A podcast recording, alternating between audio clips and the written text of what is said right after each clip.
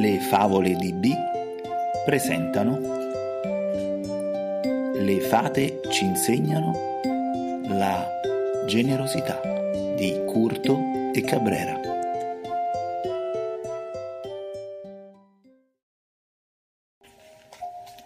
La primavera cominciava a svegliarsi pigramente nella foresta dei sogni e il melo, che apparteneva alla fata Egolina, era in piena fioritura. Quest'anno farà sicuramente tanti frutti, pensò la fata. L'albero è già abbastanza grande. La fata sognava tutto ciò che poteva fare con le mele e decise di scriverlo su una pergamena. Quando i frutti fossero stati maturi, li avrebbe raccolti e ammucchiati insieme e ne avrebbe mangiato uno ogni volta che se ne avesse avuto voglia. Sognava succhi di frutta, marmellate, composte e torte, ma li avrebbe fatti fare alla fata cuoca lei sì che sapeva domare mestoli e padelle. All'improvviso sentì un crac crac un po' più in alto. Egolina svolazzò sulla cima dell'albero e trovò un paio di uccellini che stavano costruendo il loro nido su un ramo. Cosa fate? chiese loro con uno sguardo preoccupato. Non vi rendete conto che rovinerete le foglie? Danneggerete il raccolto. Andate via. Gli uccelli, senza lamentarsi, volarono via in cerca di un nuovo albero e la fata respirò di nuovo con sollievo mentre accarezzava le foglie più tenere del melo. Dopo un po' sentì un altro suono provenire dal basso. Scratch, scratch.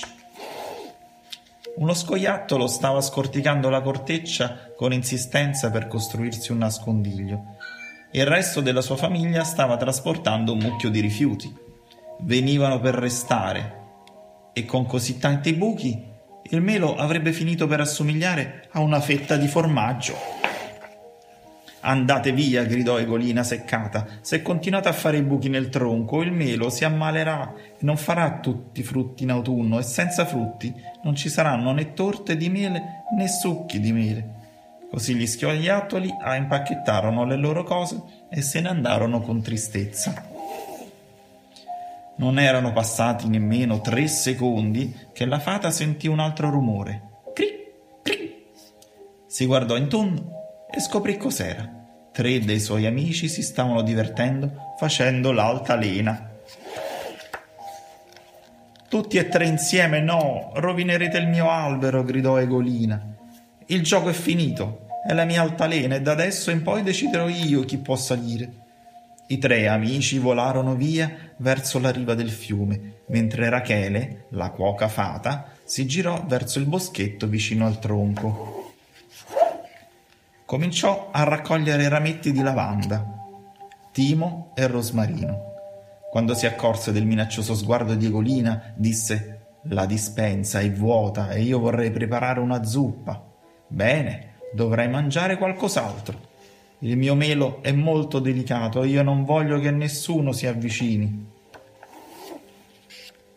Così le fate non mangiarono la zuppa di Timo per cena, ma Egolina non importava perché era riuscita a evitare che tutti toccassero le sue cose.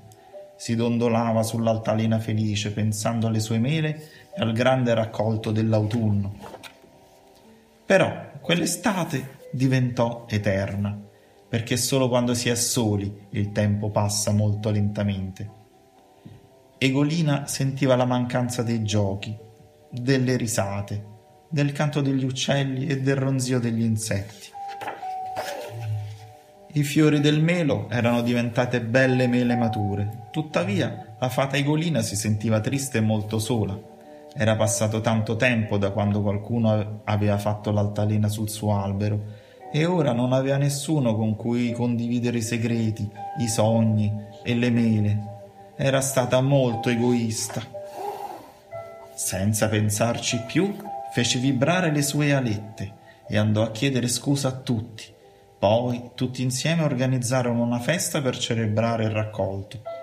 Egolina era felice perché era di nuovo circondata da sorrisi, musica e chiacchiere la torta di miele è veramente più buona quando si ha qualcuno con cui condividerla.